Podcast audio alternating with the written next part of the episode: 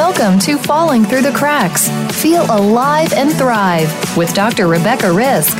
Do you ever feel that even though nothing seems seriously wrong and you pass all the medical tests, that you still feel that your health, pain, and fatigue are completely out of control? It doesn't have to be that way. Listen to the tips and suggestions given on our program today and take back control of your health.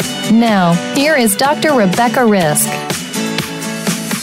Hi, everybody. Welcome back. Today we're actually talking with my mom.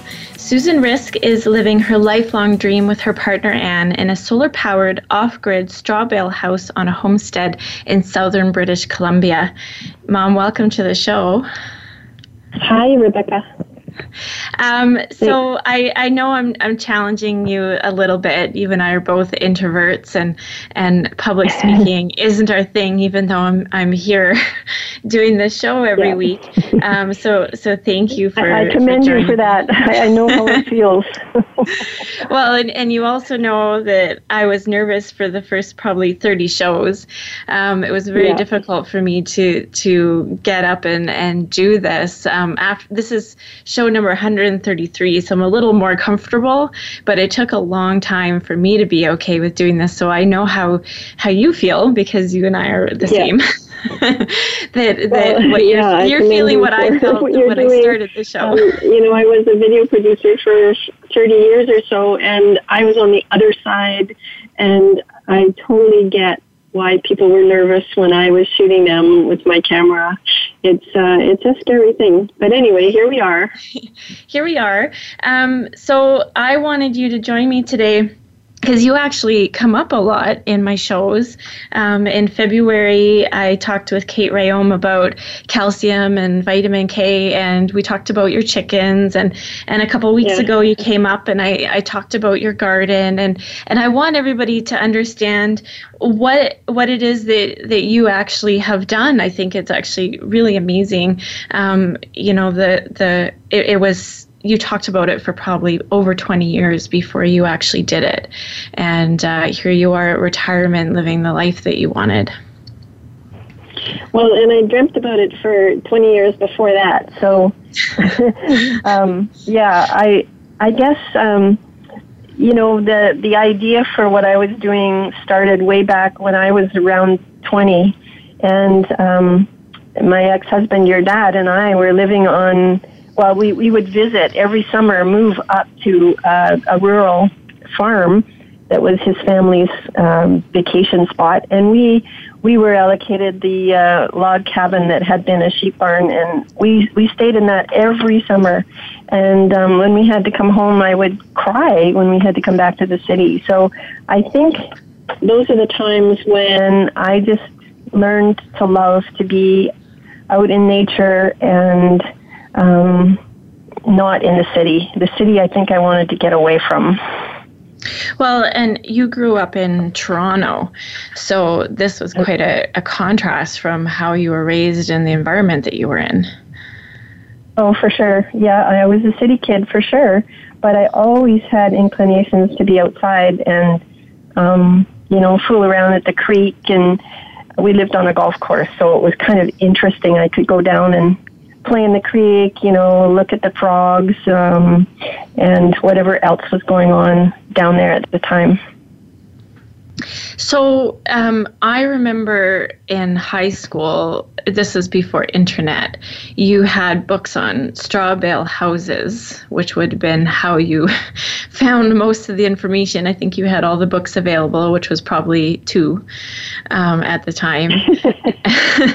and uh, you know, we would talk about it, and you had the book out, and you were like, "This, this is what you wanted," and uh, you know, it still took you years after that to to be able to build up to that. But what drew you to the straw bale model? Well, I think as I was learning about it more and more, I found so many characteristics of the straw bale houses that appealed to me. Um, you can use natural materials, so it's going to be more healthy and better for the planet because we're not manufacturing very many things here um, to make the house. I mean, um, it's also it it would require you to use less heating because of the insulation factor of the straw bales because the walls are very thick. So in the summer, it's extremely cool, and in the winter, it's cozy warm if you have fire inside. And I also, um, I think there was a bit of romance as well, but I wanted to be part of building it. And so all these factors kind of led me along to learn more and more. And there weren't too many other alternative kind of buildings that came into my my purview at the time. Like I, I didn't I didn't find out about too many of the other kinds, but even so, when I know about them now, I would choose this. I would choose a straw bale. So, um, what does it mean that, that you have a straw bale house? Well, it means that the walls are made of bales of straw. Um, basically, the house itself is a timber frame, so there's wood that makes the um, posts and then the beams, and then there's a roof, and then you fill in the walls with straw bales, and very tightly, as tightly as possible, and then cover the bales with. There, there are different materials you could cover it with, but uh, we chose mud, which is a mixture of clay, sand, and straw. And um, so the the walls are covered in about an inch of mud, both inside and outside. And it's it doesn't it's not like it sounds. It's not muddy in here. It's not dusty in here. It's very uh, pleasant. The color is the color of the clay because we wanted the natural color and that thermal mass that the clay and, well, the floors are also made of mud. All of those uh, areas that are hard and made of uh, that material will hold on to the heat in the winter, for example, when we have a fire on, in the fireplace. So it's very economical, cozy, cool in the summer, uh, building, and very comfortable. Well, um, I've been in it in the summer, and it was thirty something degrees outside, and it is definitely a lot cooler inside the house. Oh yeah. Now, and yeah, I, I work outside. I work outside every day until it's too hot out there, and you know we've been having a heat wave here in the high, you know, in the third, mid third, mid to high thirties, and I'll come in and sit or lie down and I'll have to have a blanket over me because I get cold. well, it's so cold in the house, and if you're used to being out in the heat, that's a big contrast yeah. as well. Um, I know sure. one of the the reasons why you chose the straw bale house is also the environmental factor, which could be because it holds the heat and the cool in the different seasons. But is there another reason why you chose that? Well, is there? A, go ahead. Well, yes. Um, I think I mentioned earlier that the materials that are used for making a straw bale house are local. Um, they're benign in a way because, for example, the sand is just coming from um, the earth nearby. The clay is coming from a, a fellow who has it nearby, and um, so and the straw is not from too far away either. So all of those materials that make up the, the biggest part of our house are um, they can go right back into the ground again if we you know if we were to take this house apart. Um, and they didn't cost the earth a lot to produce. I mean, they're already there. So, um, and as for the wood, we made a lot of decisions about where we would buy our wood we got some of it from uh, a person who uses the rejects from the timber industry, so it would have been left uh, and not used. And um, so it was lots of decisions like that all the way, all along the way. We made a lot of decisions. As long as we could afford it, we would do the, the most environmentally friendly methods. And, as a result, we also don't have off gassing because we didn't use materials that are in, industrially uh, produced that have a lot of chemicals and glues and all sorts of things in them. Well, um, having the same genetics that I do, with us both being very sensitive to the chemicals, I know that would have been a, a driving um, decision for you. But I also know, having known you my whole life, that uh, um, the, I think that one of the biggest, I mean, the chemicals are also toxic to the environment. And I know that you're driven by making choices that will help your world and your land that you're on. Um, an example, so people understand how I was raised, um, you know, it, it, it's accepted now to bring your own bag to a store, but probably 15 years before that became even a law, you and I were bringing our own bags to stores. And I was brought up that way. And I did it in my adulthood. And people thought I was crazy and say I don't need a bag. It's mm-hmm. okay. And people were like are you sure and yeah. you know this yeah you know, that happens. That, yeah, that's and, happened a lot in my lifetime. And this is an example of the awareness that you had well before the awareness even became something for people to talk about. And uh, uh, where did that love for you come from that that created such a passion? Well you know i think that I was brought up also to be very frugal and not to waste. My parents were post war. I was born right after the war. So um, I, I think that their frugality rubbed off on me in this way that I wanted to also always conserve things. So that would be part of it. I also have somehow along the way developed a very passionate involvement with nature. And maybe that began because we lived where we lived when I was a child and I was allowed to roam around and, and explore. Uh, and I love all the animals and the plants that I saw. and, um, that, that was, that's always been a part of my life, all those things. So, all the way along the piece, even when I had to live in the city for all that time, I would try and eke out ways that I could have nature around me. So you would remember the house that we lived in when I lived in we lived in Regina and the front yard I tried to make it look like a forest floor. Yes. I bring in a lot of plants from the wild and trying to get them to grow there. and I had a fish pond in the house in the dining room because I just wanted the water and the fish and plants all around it. It was always wanting to surround myself with things like that. Even the number of house plants in the house were extraordinary. A number, well, I think. Not just yeah. the number of, of plants, but the size. Because we had that window yeah. that was about 15 feet in the front hallway. And you had yeah. a fern that went over this balcony facing the window. And I think it was a fern, a spider plant. And it almost yes, reached the ground from this balcony. So it was two stories down. And, you know, that's an example of what you were surrounded by and, and the, the, the care that you gave to, to everything around you as well.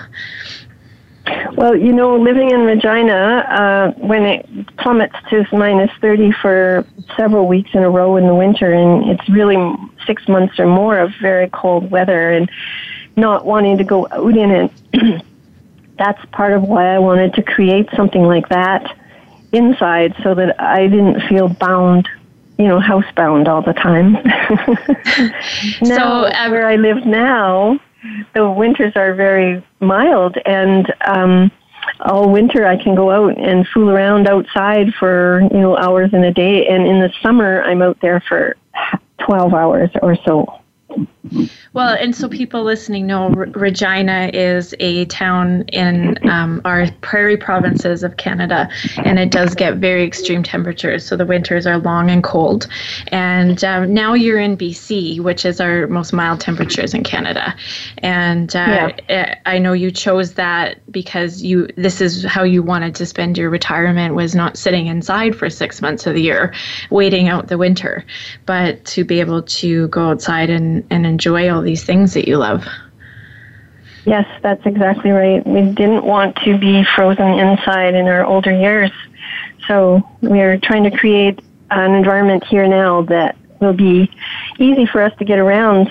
We actually bought a flat place so that we didn't have to go up well, it's half flat. The other half is goes up the mountain. So we do have a choice to walk up the mountain if we want to. But um, I think later on, always looking ahead, um, you know, we'll be able to march around our yard or snowshoe or whatever in the winter and still enjoy.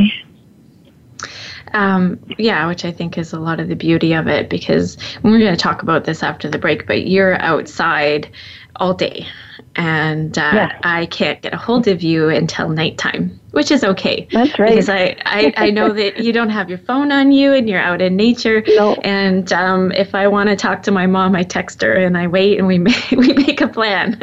Because by the time you come right. in, I'm in bed.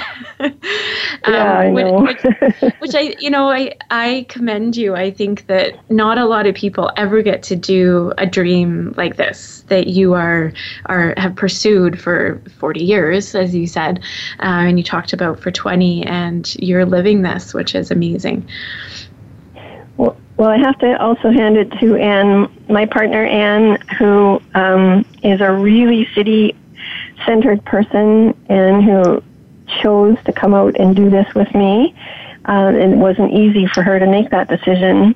And um, I have to say that I believe that she's a lot healthier after four years that she's been out here than when she was working at a desk job. And um, she still does work uh, remotely here, but um, on and off. But the, her health has re- improved, and I think she's happier.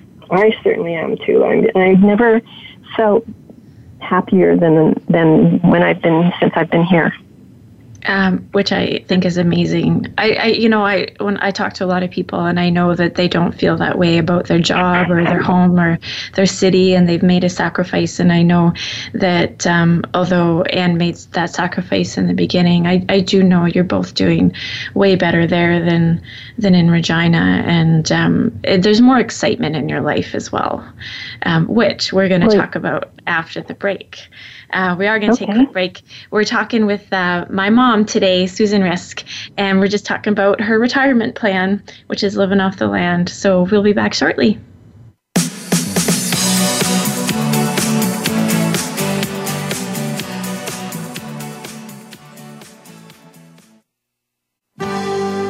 Your life, your health, your network.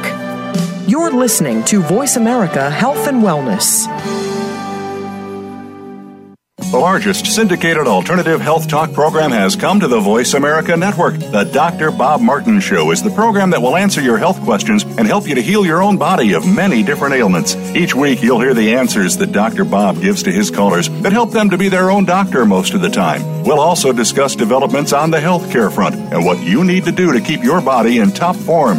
The Dr. Bob Martin Show airs Wednesday mornings at 9 a.m. Eastern, 6 a.m. Pacific on Voice America Health and Wellness. The Voice America Live Events channel is here now to showcase your corporate, individual, or organization's live event. Visit voiceamerica.com forward slash live events to see all of our past live events and find out more. Whether it's a multi day conference, special speaker, or single day event, we've got everything to make your event a success. We can do a few hours or a few days. For more information about taking your event to the next level, call Jeff Spinard at 480 294 6417 or email info at voiceamerica.com. Again, that's Jeff Spinard at 480 294 6417 or send us an email to info at voiceamerica.com. Voice America is where you are and where you want to be. Join us around the globe as we broadcast live from some of the most interesting events available. Don't forget to view all our live events, including on demand access to past events that you may have missed by visiting voiceamerica.com forward slash live events your life, your health, your network. You're listening to Voice America Health and Wellness.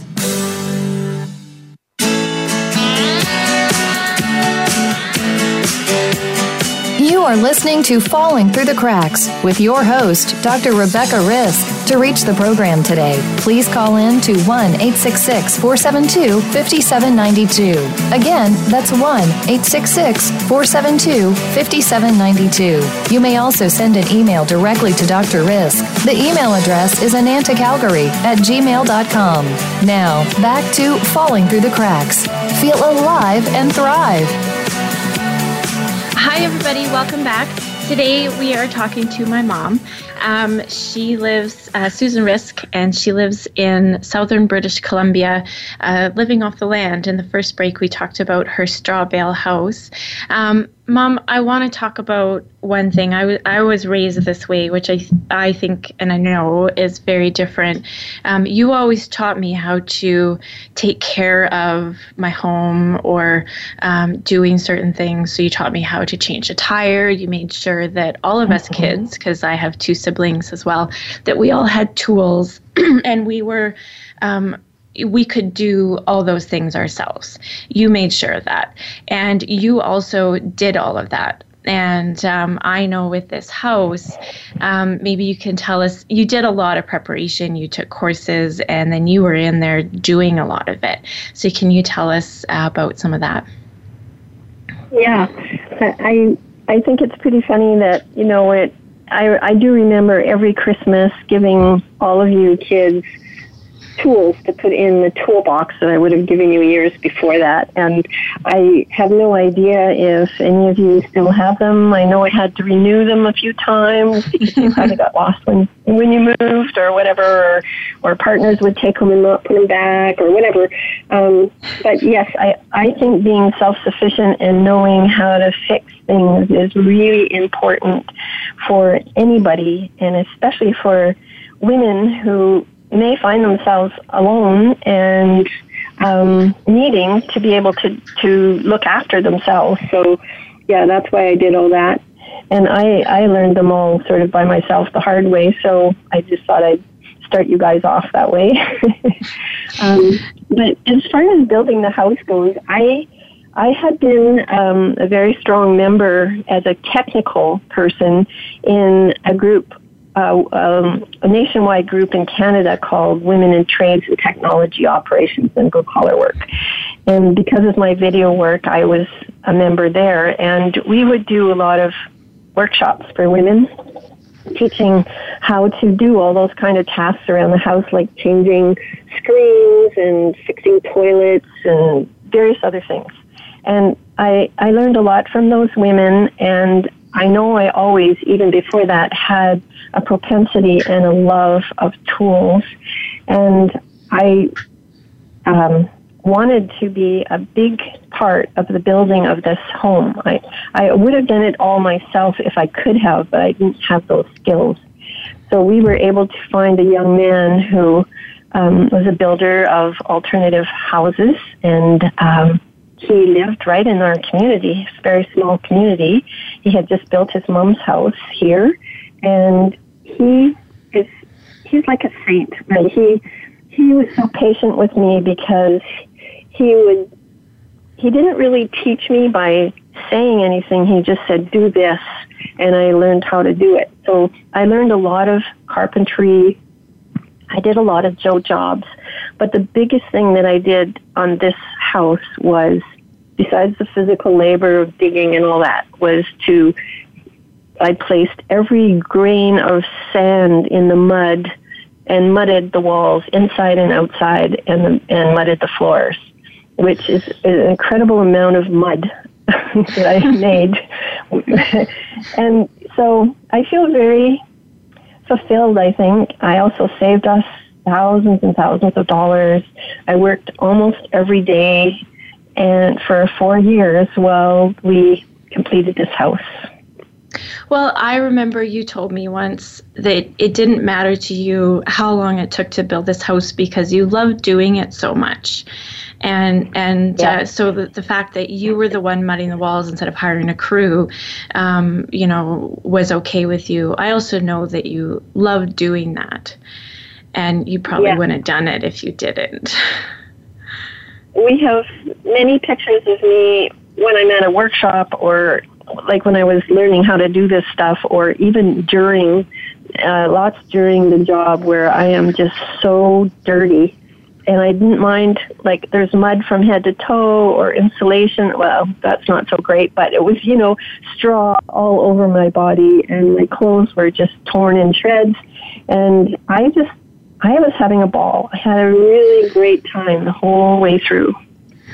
Yeah, the, the, it was the journey rather than the finished product. Although I know that Anne needed the finished product, so you know I would pushed myself hard enough so that she didn't have to wait too long. um, so what? After building this house, or this probably started before. I guess you could. I don't. I don't actually know when your garden started, because what you do is is such a big deal. So can you tell us about what you've done to your land? Well, we let's see. We we bought our land in 2008, and we took the first couple of years to just observe. So I would come at different times of the year, spend the summer. Um, Anne wasn't always here when I was because she had a full time job, and I had, had pretty much semi retired or retired by then. So um, in 2010, I started developing gardens. Um, a small garden at first, and then it got bigger and bigger, and it's still kind of growing. Um, in 2012, so that's about four years after we bought our land, um, I built a cabin, and it was about 360 square feet. And I did that just so that I would have I, I could prove that I had the skills to build our house. I wanted, and we made lots of decisions in the cabin that um, based on experimentation. And then um, in 2013, we built the house. Uh, started to anyway, and it was four years.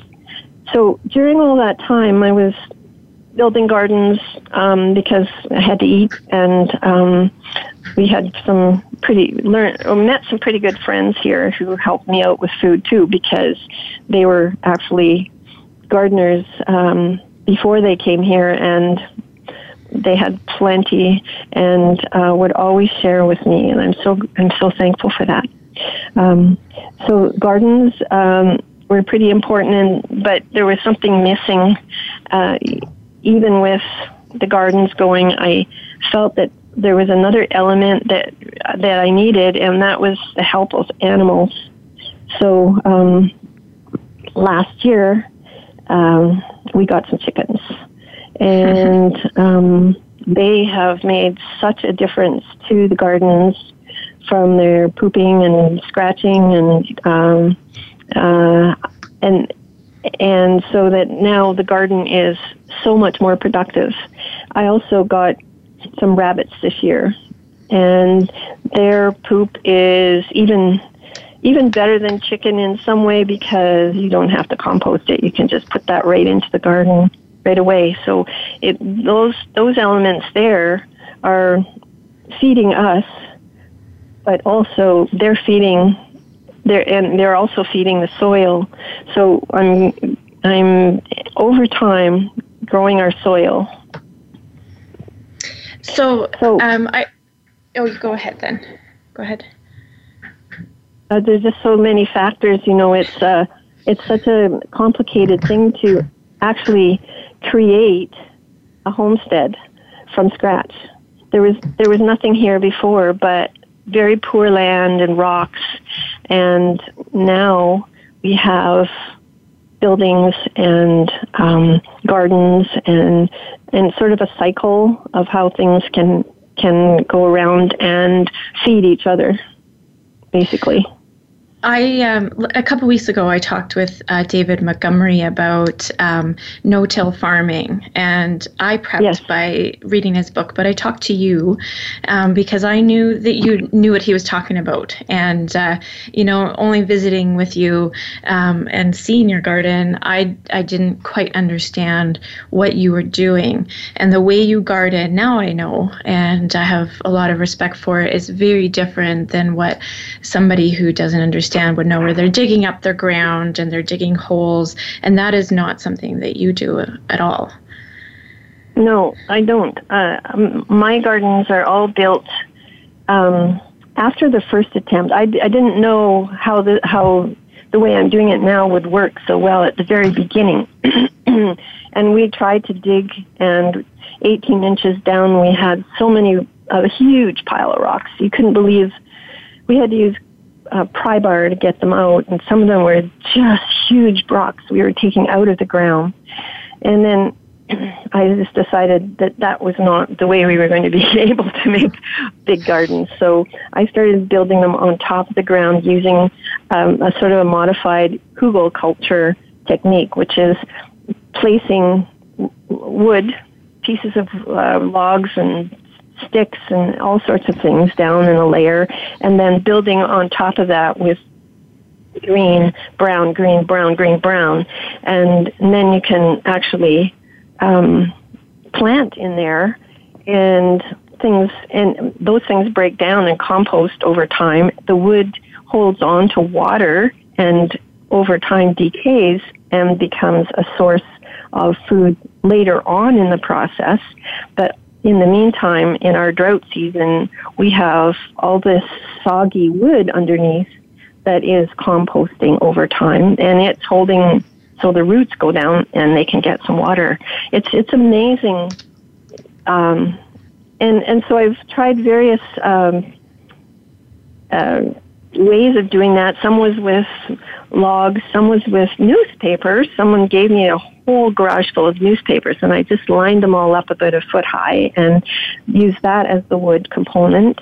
And another way was with wood chips, and I put a foot of wood chips and um, two years later, if you looked at the bottom of that pile, or it's not a pile, it's a whole field full, you would see soil underneath there.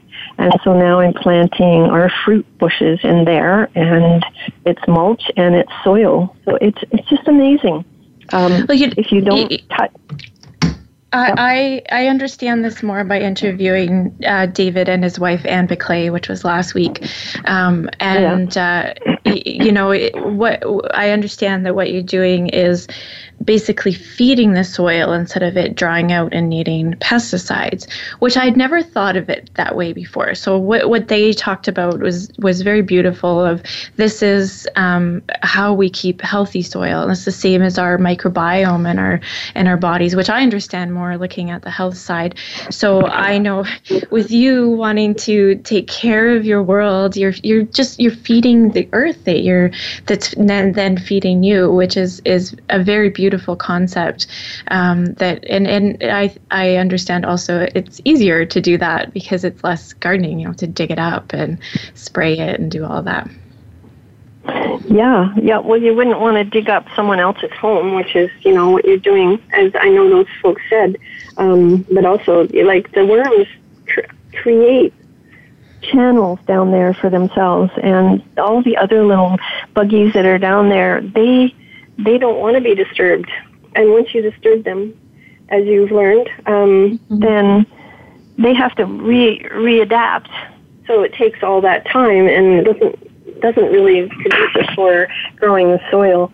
Yeah, you're right. So I I pretty much put mulch on and then um, on top and I plant through the mulch and then the mulch breaks down. I put more mulch on and poop and different things. So that's how it works, and it, and it really does work. And um, I, I think the word that's used with this, what you do, you use the word permaculture a lot. Yeah. And yeah, um, well, the one the I I learned that word when I was doing some of my prep work for what our life might be like in the future. So I, I, I went to a university class and audited, uh, audited it was environmental, environmental justice. And I came across the word permaculture and I hadn't heard of it before and looked it up. And I thought, geez, I'd really like to learn about that. So I found that there was a, a permaculture institute right here. And that's what brought me out here. Um, I went to the class. It was two weeks long, um, and um, just fell in love with the concept. It's it's really a um, um, permaculture is um, design principles basically for agriculture and cult and social um, communities and it, it kind of looks at nature and tries to emulate nature so I use patterns that nature might have, like seasons and winds and rains, and um, where the energy is coming from, say the sun or from water power or whatever it is, wind. And then you you observe all the things that you have near you, and you try to to uh, adapt your ways of being to fit in with those things. And so it it really helps if you're not fighting. And so if you were to to be a very strict gardener, like you might know where you plant in rows and every weed is out of the garden. And when the when your plant has given you its food you would take it out roots and all and toss it. Uh, that's not what my garden looks like. It, it's it looks kind of messy um, not completely because I do have rows but I leave a lot of lamb's quarter and purslane and various other weeds as people would call them in the garden I love the roots being there because they're drilling down and making air pockets and holes for worms and other things. Water. Um, I cut those off and feed them to the rabbits when they get big enough, uh, or I'll lay them down as mulch. So it's everything has has a purpose and a use in the, in this um, organization of um, processes and, um, and they're all interdependent. So you know the the rabbit eating the the what I what you might call weeds um, poops out and put it back into the garden. You know, it's just a whole cycle. Um, which we're going to take a break, but when we come back, we're going to talk about your chickens and your rabbits. So everybody stay tuned. Um, we're, we're about to talk about the fun stuff. Uh, we're talking with my mom, Susan Risk. So uh, we're going to take a quick break and we'll be back shortly.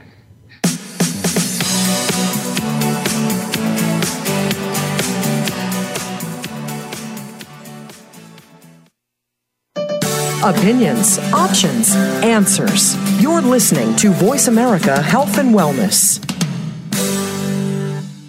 Take us on the go. It's even easier now. The Voice America Talk Radio Network has a mobile app for iOS, Android, or Amazon Kindle. Visit the Apple App Store, Amazon, or Google Play to download the app powered by Aircast. It's free and no registration is necessary. In minutes, you could be enjoying your favorite Voice America Talk Radio host no matter where you are in the car, out and about, while traveling, or anytime you can't be close to your computer. Catch up on the archives you've missed or discover new shows on the spot. Search Voice America at your favorite app store. What causes us to be sick? We're not talking about the actual illness or the scientific cause of illnesses. We're talking about your body and health. Listen for the healing whisper of return to peace. Each week, host Dr. Marianne Chase shows you how to listen to your heart to identify poor health, stress, and disease. You'll learn how to heal energetically and spiritually, as well as physically. It's time to depend less on the drugs and more on the heart the Healing Whisper airs live every Friday at 11 a.m. Eastern Time, 8 a.m. Pacific on Voice America Health and Wellness. Follow the Voice America Talk Radio Network on Twitter. We're at Voice America TRN. You'll get the latest fix on what's happening with our shows, this week's featured guests, and general happenings that you should know about at the Voice America Talk Radio Network. Now you don't have to miss anything when you're away from your home or office. Just go to twitter.com forward slash Voice America TRN or follow along with us at Voice America TRN, the Voice America Talk Radio Network. We're on the cutting edge of social media. Can you keep up? Opinions, options, answers. You're listening to Voice America Health and Wellness.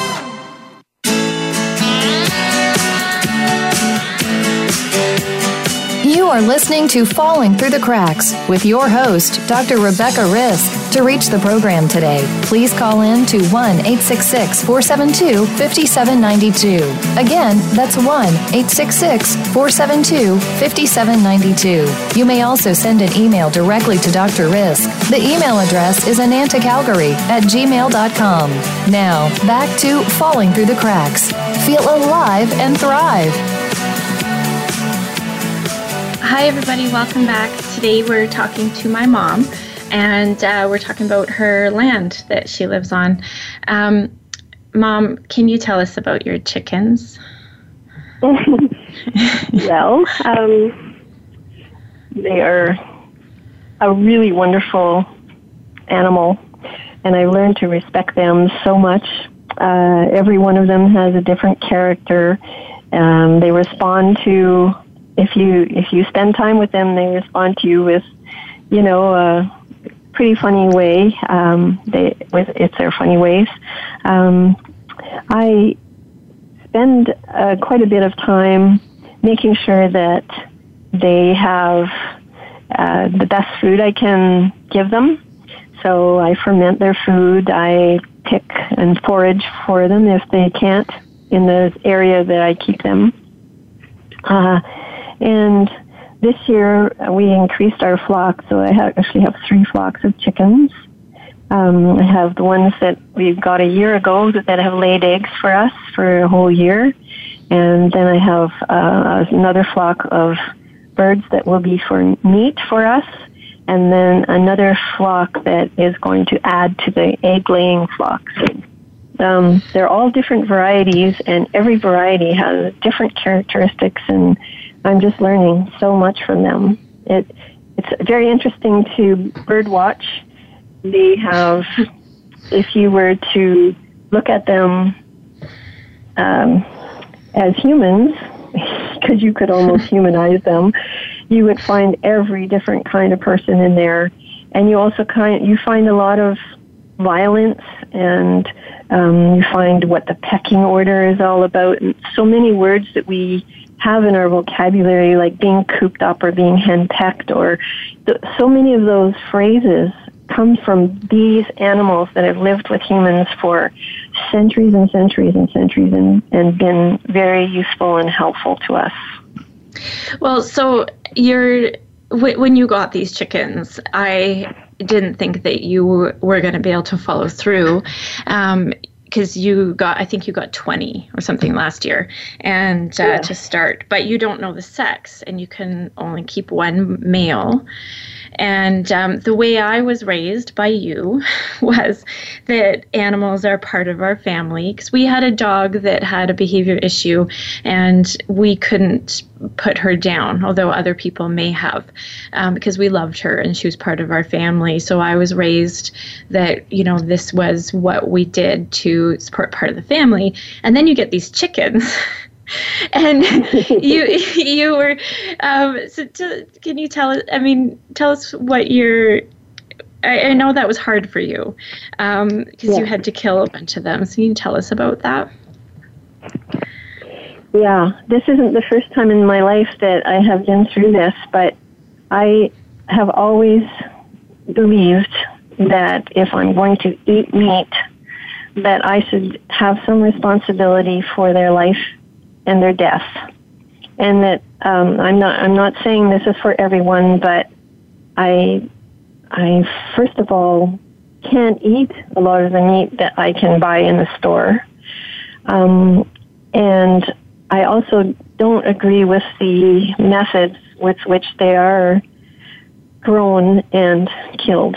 So one of my best options if I'm going to eat meat and I I do eat meat, and I'm probably going to continue to eat meat for my life because I've tried not to, and it, I don't feel that well. So, is my option is to grow them myself, feed them as well as I can, and then help them with their death and thank them. It sounds like a cliche, but I really am very thankful for what they give to us here on our homestead. I'm very uncomfortable with killing them and I it took me a, a, lot of years to come to the the conclusion that I would do this again.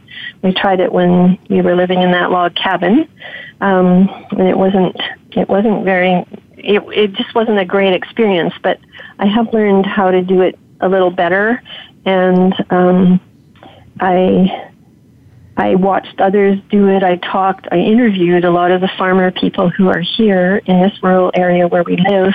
I witnessed what they went through and and questioned how they felt and everyone feels bad uh, when they have to do this. It's not a good day for humans.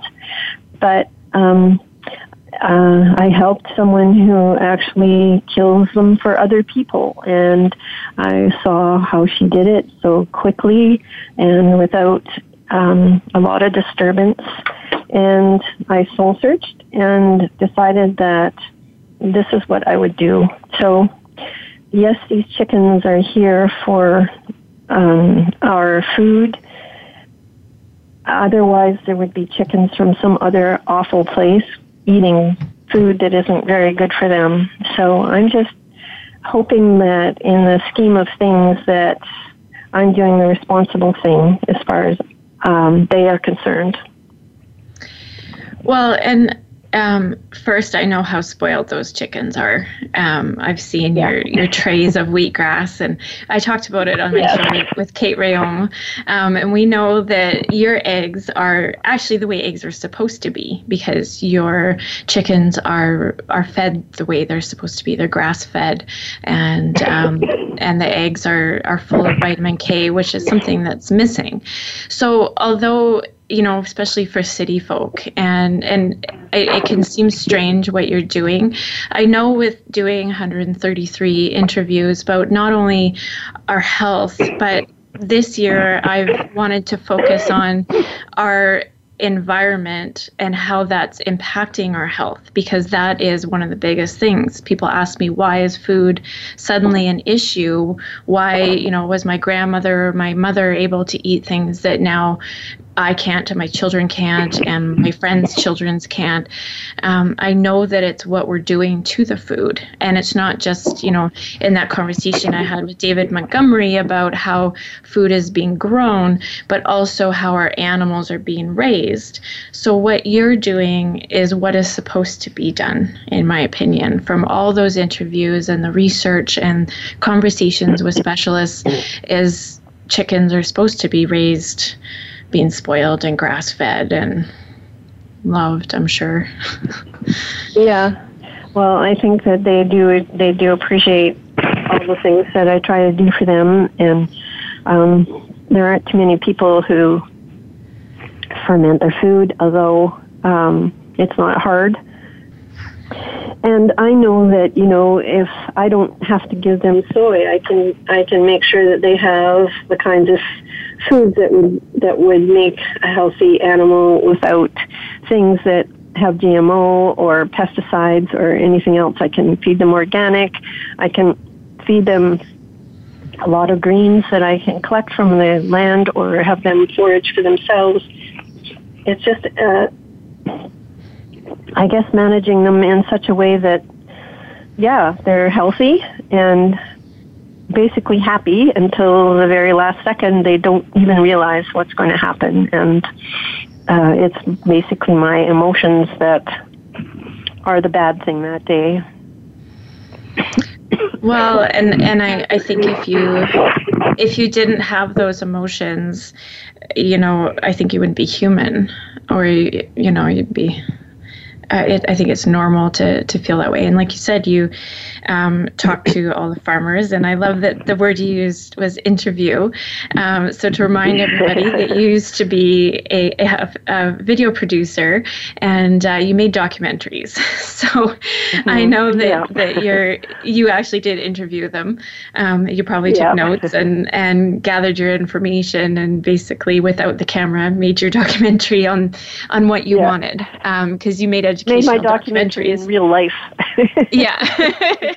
yeah. So, so I know exactly what happened, um, and it was basically like this kind of conversation, um, knowing you and and um, probably how I am able to do this kind of show as well as you teaching me to gather that sort of information before you make those decisions and to understand what is what you need to understand to to go forward which is what I think you've done here is you knew that our earth needed love. And you knew that for your own sake, you also needed to have that connection with the earth for your health and to be happy. And, and then you did that, which is amazing. Yeah, you know the the connection to the earth. I've heard psychologists say that if you actually have your hands in the dirt, you have fewer, um, uh, less um, chance of being depressed.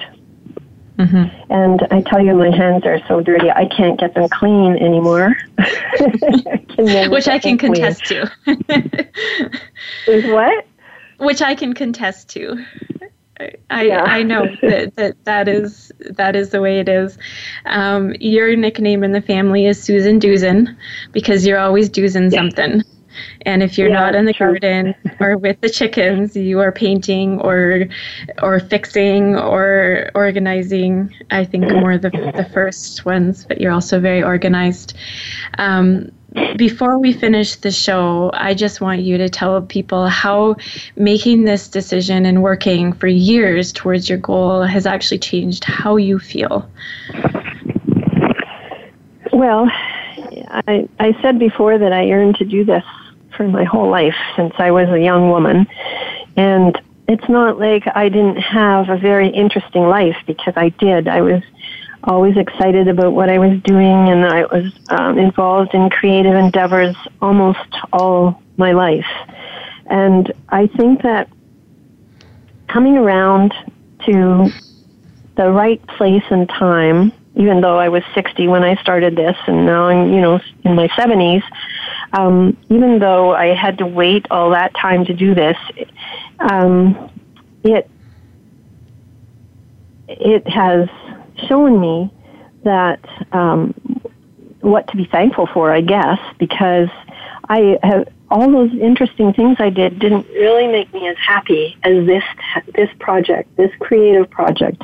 There's so many decisions to be made and things to do and create and many things I'll never be, have the time to learn because I'll probably expire before I get around to them all. But I'm trying to get around to them all. You know, there's there's so many things I want to learn, and so I think that that is how I'm going to keep um, healthy for the longer haul and until I can't do it anymore, and then you know. Um, hopefully I can have a green burial at that time. You can but you can have whatever meantime, you want. It's, it's, it, in the meantime, I'm just very joyful at what I do every day, and um, I'm very content and satisfied with the decisions we made to come out here and do this I'm I'm so glad you did because I know that um, not it's not just the physical activity; it's the connection with the earth, and it, it's how happy you are. and And I know that you're both happier out there, um, less stress and connection to what you need, and so you're going to live longer, which is good for me. See how I made that very selfish. Uh, um, but I I know how hard it was for you to come on my show today, and I want to thank you for joining me. And I love you. Well, it's it's been a pleasure, and uh, it went by fast as you said it would. yeah, um, yeah. So thank um, you for um, having me. Yeah. I uh, I want to thank everybody for listening. We talked to my mom today, so I hope you enjoyed her story and I hope you got something from it. Just be sure to um, make today a great day. Thanks so much.